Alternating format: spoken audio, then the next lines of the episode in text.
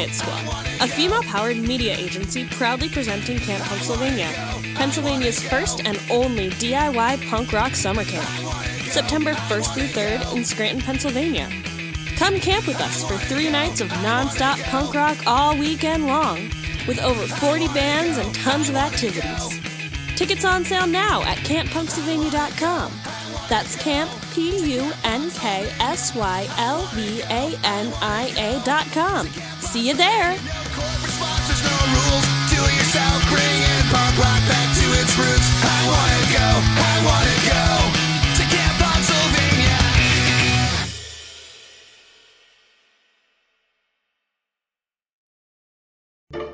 Love this podcast? Consider supporting this show. You decide how much you give, and there's no regular commitment. Visit the link in the episode description to support now. You are now listening to Your Life, the mixtape.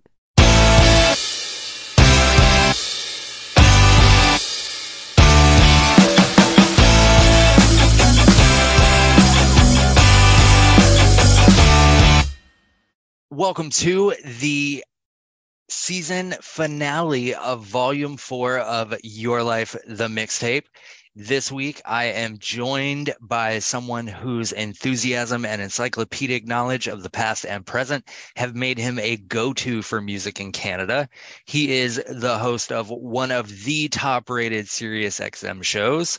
He has over a million followers, friends, and connections on social media.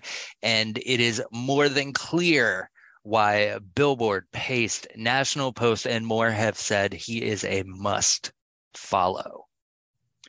He is a six time nominee for Publicist of the Year during Canadian Music Week. He has worked 19 Juno Awards, 35 Canadian Folk Music Awards, and 60 Maple Blues Award winning albums. He has worked with the likes of Ringo Starr, Ray Charles, Jerry Lee Lewis, Buffy Sainte-Marie, Merle Haggard, John Prine, Slash, The Wiggles, Steve Earle, Snoop Dogg, The Smashing Pumpkins, Sinead O'Connor, Sesame Street, and hundreds more. Please welcome the absolutely incomparable Mr. Eric Alper. So tell me, uh, what was, what is the last song that you listened to? The last song that I listened to was Life's What You Make It by Talk Talk, one of my all time favorite bands. Um, it is from a vinyl edition of It's My Mix, and uh, an EP that was only available in here in Canada, and I bought it the first day it came out and promptly lost it. So I bought it again on on eBay last week. It came in this morning, and that was the first song that I put on there, and uh, that's what makes my day so glorious from here on out. So you can't ruin it. You can't ruin it, Greg. I've already listened to my all-time favorite song, so it's uh yeah, that's the last song. Who is an artist that you feel like everybody should be listening to? Um, I'm gonna go with I'm gonna go with a really easy answer, and I think the Beatles. Um, I think the Beatles are still underrated. I think that the world is still playing catch up to them. I think if you're a musician or an artist, um, and you ever get stuck just go back to the Beatles. They they did it all. They started songs off with a chorus. They started a song off with feedback. They ended a song with a giant sing along of Hey Jude. Um, they wrote about dead people. They wrote about living people. They wrote about people that they just invented in their mind on drugs. Um, the the way that they turned song structure inside and out, upside down, and still made it um, respectable and loved. I, I can keep going back to their music and just marvel at how lucky I am to have been on the same planet that their music exists so much. And also Wet Leg. So, so taking it back a little bit, uh, tell me what is the first song that you remember hearing? the first song that I remember hearing um, was um, Great Balls of Fire by Jerry Lee Lewis. Um, I heard it on an AM radio station that played nothing but the hits. It didn't matter who you were or what kind of music you played. If it was a hit song, the the local AM radio station would play it. Um, and that was probably back in 1975, 76. And I promptly went out and bought that, followed by Donny Osmond's greatest hits. And uh, uh, I like to say that both kind of went out in a in a in a big way to kind of shape my life. What is the song that you always put on when you're in your feelings? Um, you know, lately it's a song from Sam Fender called 17 Going Under. Um, I know Sam Fender is pretty big in the UK. I know he's sold out a lot of shows. I know people who listen to college or campus radio stations may know who he is. Um, he's kind of like this pseudo Springsteen like um, guitarist with uh, a, a, a, huge band and um, including a saxophonist. Um, something that you don't really hear in rock and roll anymore. And I went to see him at Osheaga in Montreal. And I didn't really know a lot about him. I knew of him. I knew he was big, but I never really sat down and listened to his music like I kind of normally do when I'm working with a lot of the festivals um, doing PR for. And I I stood in the audience just mouth open, aghast at how amazing he was. Um, and the song 17 Going Under is essentially tells the story about what it's like growing up in his hometown in the UK, absolutely broke, having to sell drugs to help his mother pay for health insurance and her health um, issues. And it's just about how he's 17 years old, kind of going under all of this, under all the stress and the mess that's going on, and what it's like to be a kid. So every time I kind of feel old, every time I kind of feel sorry for myself, I put that on, and it would be like people listening to Bob Dylan telling older people than me what the truth really was. This, I think Sam Fender is one of those guys that are so authentic that it it it puts me back into a a state of this is what music should be. It's it's great. It's hummable. You can sing it at the top of your lungs, um, and uh, and it tells the truth. On the flip side of that, uh, what's the song that immediately puts you in a good mood?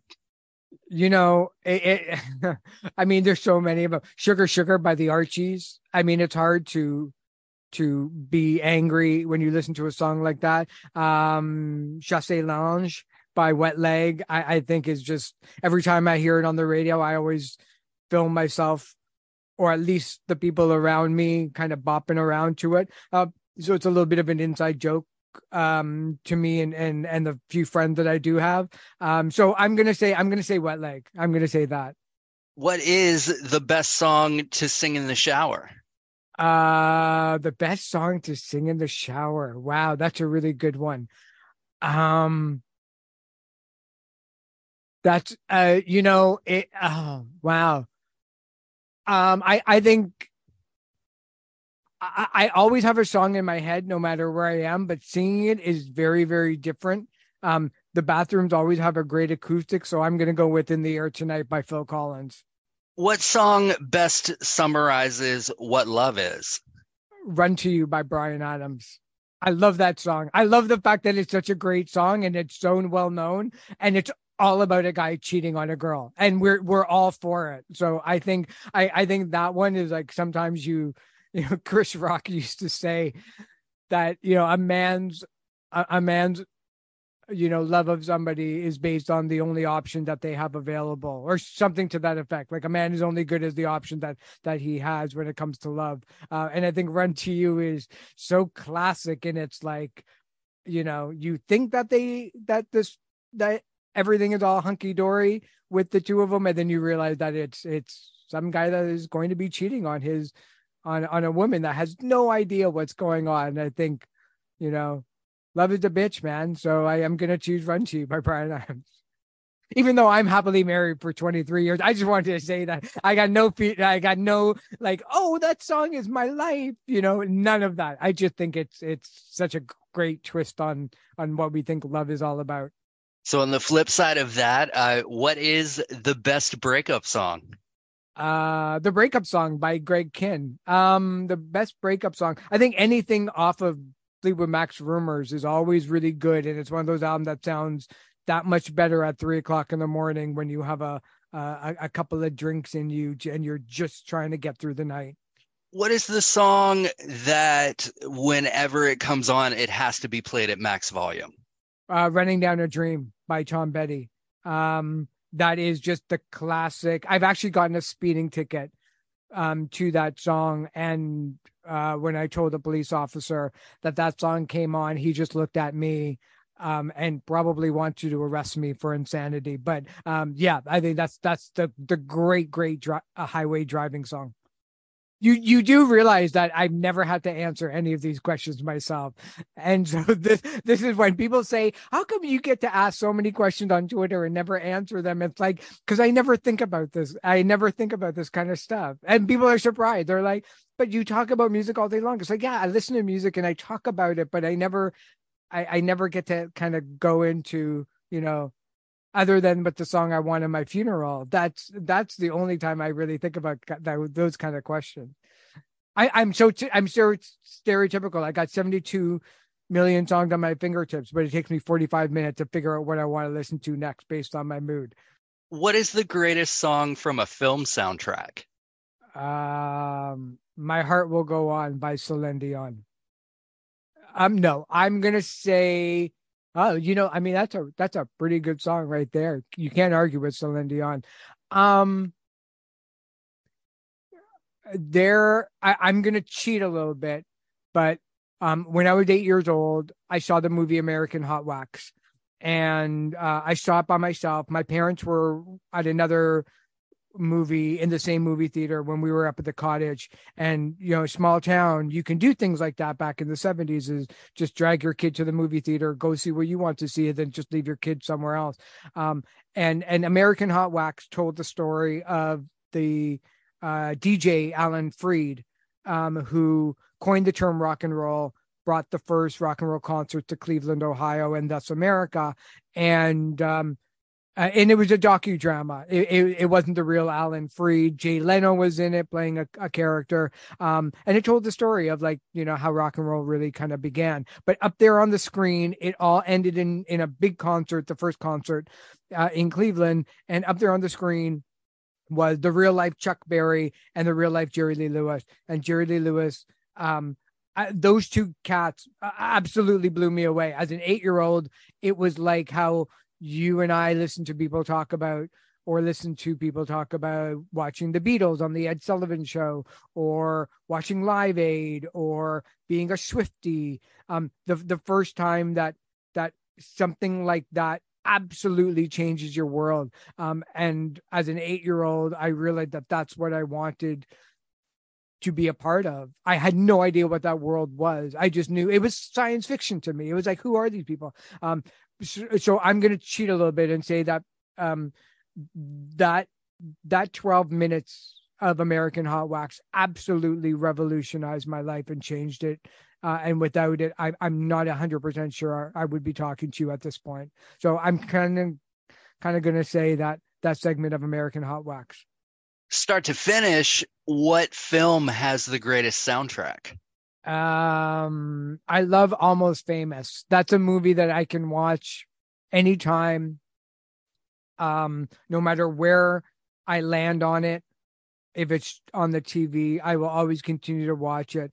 So I, I think the the mixing of of a fake band doing pretty decent songs and bringing a lot of classic songs back to life. I just the music supervision in that song was absolutely perfect with all the sound effects and and and the use of music, even if it was only five or six or seven seconds or playing half the song. Um, so I'm gonna say uh, I'm gonna say almost famous. What television show has the best theme song? Uh, the Love Boat. Um, the the best theme song. Um, yeah, Love Boat was pretty was pretty schmaltzy. I I got I have no doubt. Um, but it absolutely set it up for what you were about to see, which was a boat and and people falling in love with it. Um, yeah, I, I yeah, there were so many in the '70s. There's Good Times and the Jeffersons, and um, All in the Family was a classic Tin Pan Alley use of of music. Welcome Back, Kotter, even though that they kind of cheated using John Sebastian, and that song became a hit. So yeah, that that whole run of like 1975 to 78, Happy Days, Three's Company, um, Family Ties. There were so many, there were so many great opening segments to TV shows that set up for what you were going to watch that is absolutely so lost today. And and I know I'm going to sound old, but like when you and I get it, like you got to get to the the opening scene right away. You have to. You can't have somebody watch three and a half minutes of opening credits now. Um, but it was so cheeseball and and so awesome that uh, it, it's amazing that we had the the time to sit through something like that because nothing else there was nothing else to do What is the song that defined your generation? the song that defined my generation um if i'm gonna if i'm gonna go a little bit older it's gonna be smells like teen spirit by nirvana. Um i was 21 when that song came out.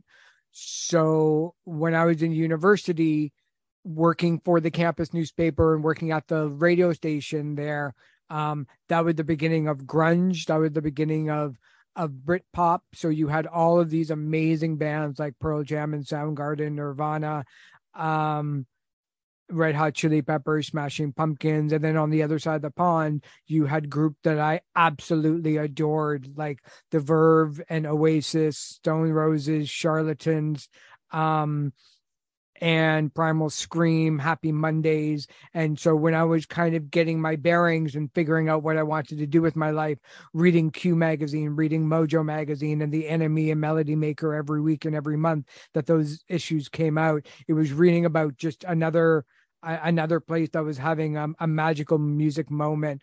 Um, but I'm gonna say probably Nirvana only because it almost literally switched overnight of of how you were going to dress, how you were going to act, how you were going to talk, how how much you hated the world, how much you hated corporations, how much you hated big business. It just seemed like being authentic was just as much of a fakery as everything else that was going on, but it seemed pretty real to us. So I'm going to choose that song.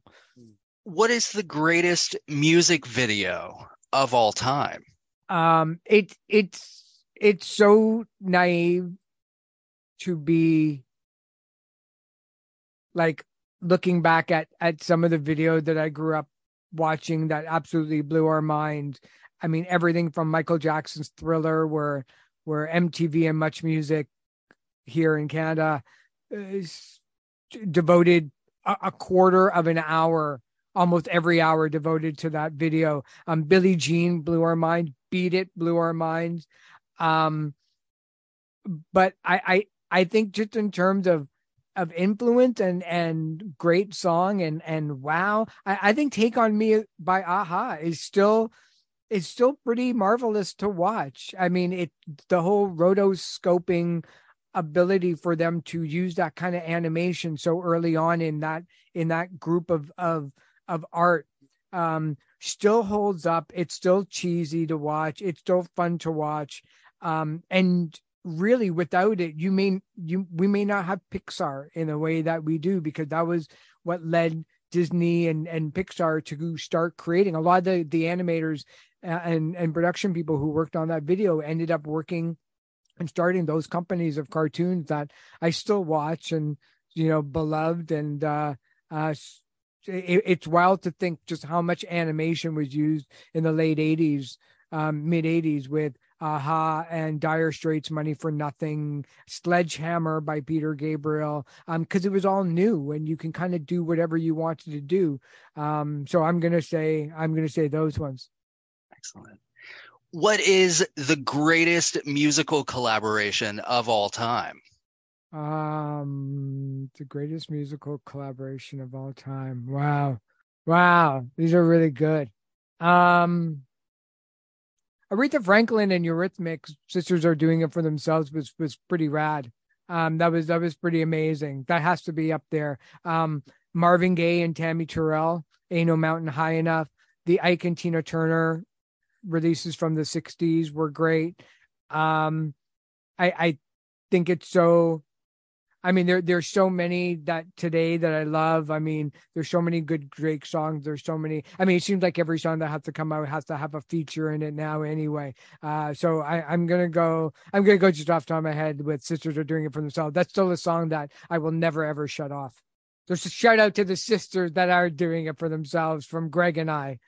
And, we all know the answer, which is essentially that if you and I were to create a song, it would be the greatest collaboration of a song ever released and Queen and David Bowie's under pressure. I'm gonna throw that in there as well. I, I know I'm cheating. I know that people are like, no, you can't. Yeah. No, in in the history of the show, most people have multiple answers for the questions. And and what do we win at the end of this segment anyway, right? Am I gonna get points docked because because I chose two songs? No. No. So you are at the the gates of whatever kind of afterlifey type thing. Uh, that, I am. I am right now. That's so amazing. Can you tell from my background? No. Okay. Um, and before they'll let you through, uh, they're making you a lovely gift basket. There's some muffins and uh, some paperwork that you can worry about later. Um, but they are also making a mixtape of your life. So tell me, what is the first song on that mixtape? Uh, Shout by Tears for Fears. Um, I, I think it has one of the greatest beginnings of any song, kicking off one of the greatest and my my all one of my all time favorite albums from songs from the Big Chair.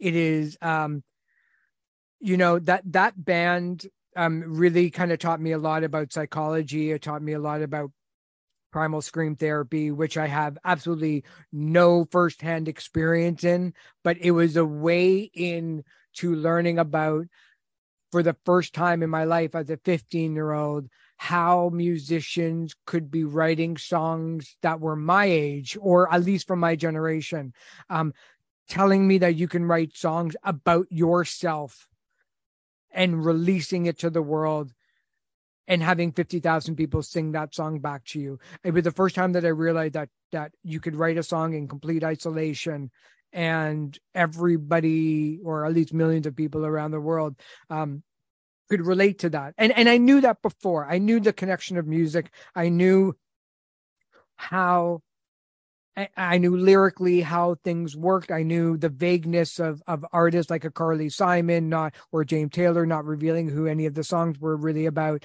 Um, but I, I think that song really brought me on a path to finding other music that not only talked about their lives and what they were going through, but how, as a publicist, I could turn that into a digestible story for the media to pick up and want to write about to reveal their feelings and their own isolation and their own problems and ups and downs as a writer and bring that out to the general public. It, it was the first time that I, that I really found some connection between music and the media and being authentic and loving that music maybe for not how I honestly felt about it, but how it made me feel that I would be feeling about it. It would be like going back to that last one about, you know, the breakup songs of, of Fleetwood Mac's rumors. You don't have to have to go through a divorce to love that album, but it helps. And I think when you are a little bit screwed up, or you just want to get out your anger and you just want to go out on a Friday night and scream and be angry, even though that I came from a very white privileged background with no damages whatsoever. That song just made me connect with something larger than myself that all these years later, I'm still doing that every single day working as a music publicist is finding those lyrics finding those those those thoughts and the reasons why the artist that I work with wrote the song and finding ways to connect to a larger audience. That's amazing. Well, thank you so much uh, for taking time out of your day to be here. I have I have enjoyed this so much. I am I am always in awe of you when your tweets uh, come across my timeline. So so thank you, thank you so much. Thanks, Greg. Uh, thanks, man. Yeah, excellent. Thanks for having me. I appreciate it.